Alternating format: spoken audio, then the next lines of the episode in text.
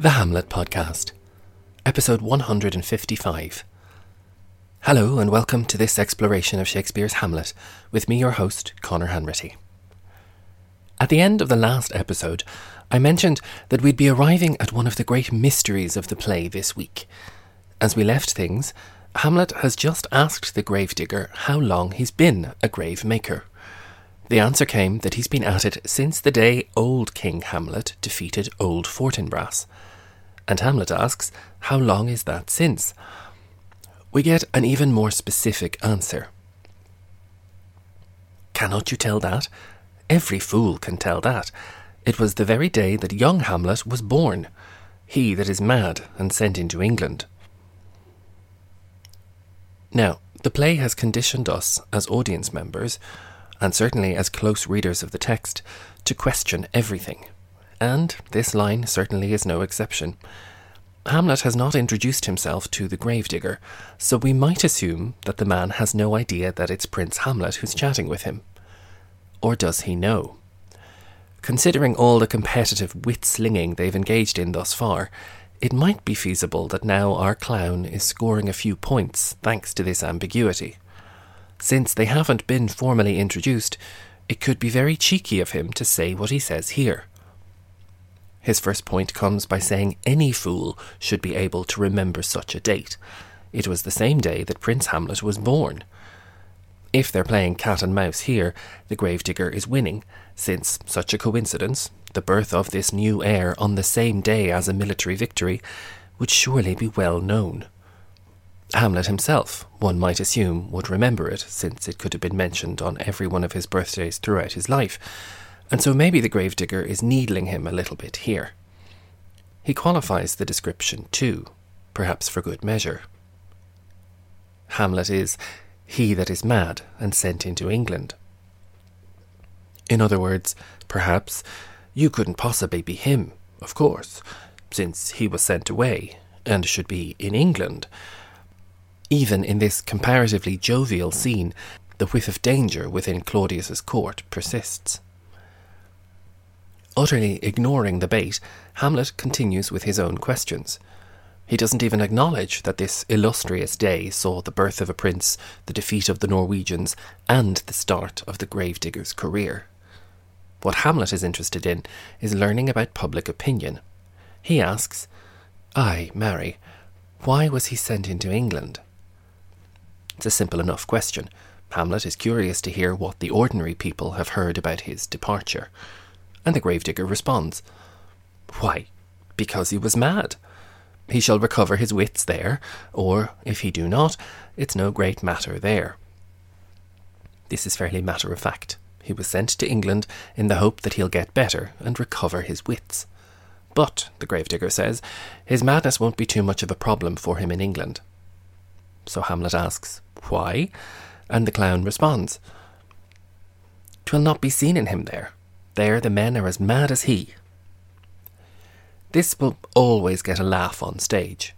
When it's performed for an English audience, the gravedigger can mock the groundlings near him quite directly, and then anywhere else in the world, not least in Ireland, a joke against the English works equally well.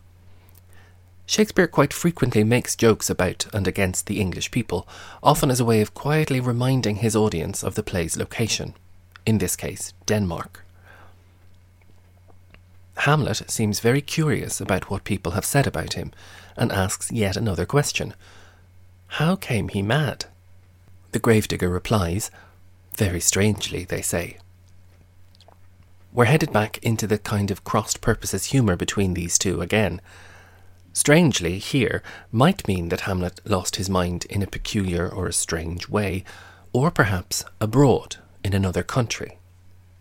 Hamlet asks the clown to qualify. How strangely? But the clown is no help, and he explains it in a different way. Faith, even with losing his wits.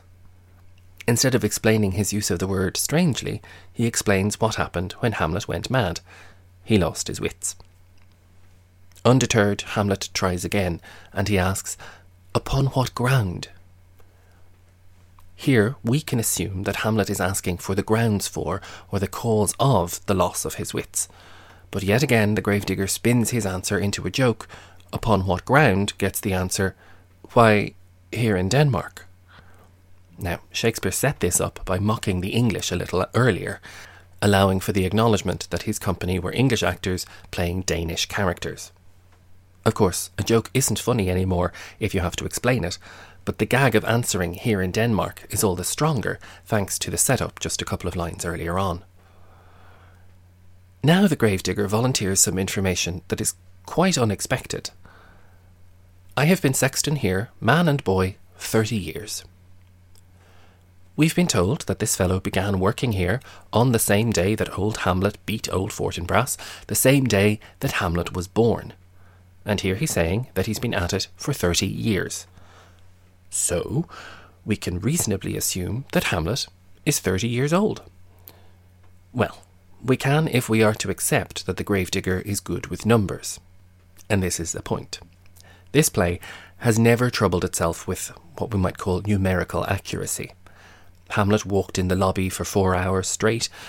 He got confused between two hours and four months, and he fantasized about the numbers of Norwegians marching to Poland to debate the question of that straw. Numbers are not always an absolute quantity in this world. But, for all that, there is a clue in the mousetrap when the player king mentions that he's been with his wife for over 30 years.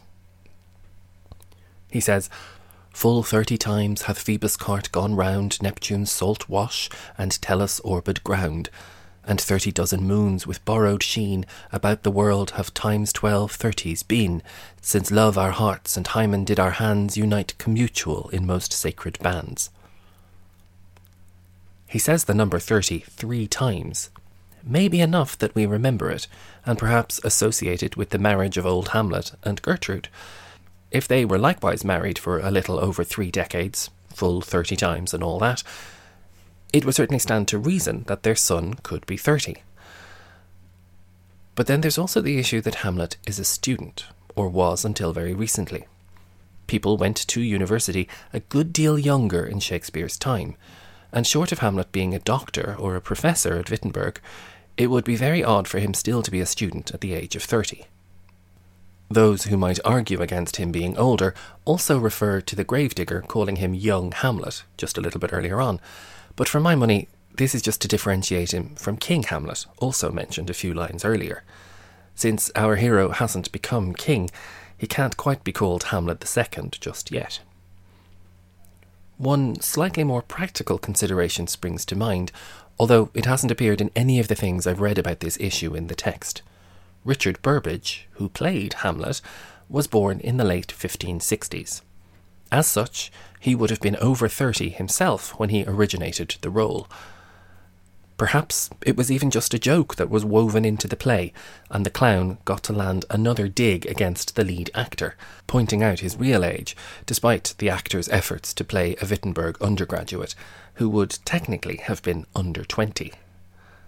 Within a few years of Hamlet, Burbage would also play King Lear, who is over 80 in the text of his play, so certainly Burbage was able to vary his playing age, but I do quite like the idea that he was over 30 himself when he played Hamlet. In a play that is so marked with discussions of death and mortality, of living and dying, there's something very poetic, very potent about this man digging his first grave on the day that Hamlet was born. It's as if the grave and death have always been waiting for him, that they were prepared for him from the moment he arrived on the planet. Regardless of his actual age, which we will continue to talk about next week, the spectre hovers over everything, and we might start to think that Hamlet won't live to be very much older. Hamlet himself seems to take a break and change the subject after the gravedigger tells him he's thirty. On that cheery note, we'll leave it there for now and save his new line of questioning for the next episode. For more on Richard Burbage, you can check out a podcast all about him on the bonus episodes page of the website, thehamletpodcast.com. Thank you, as ever, for tuning in. I hope you're continuing to stay safe and healthy, and I'll speak to you next time.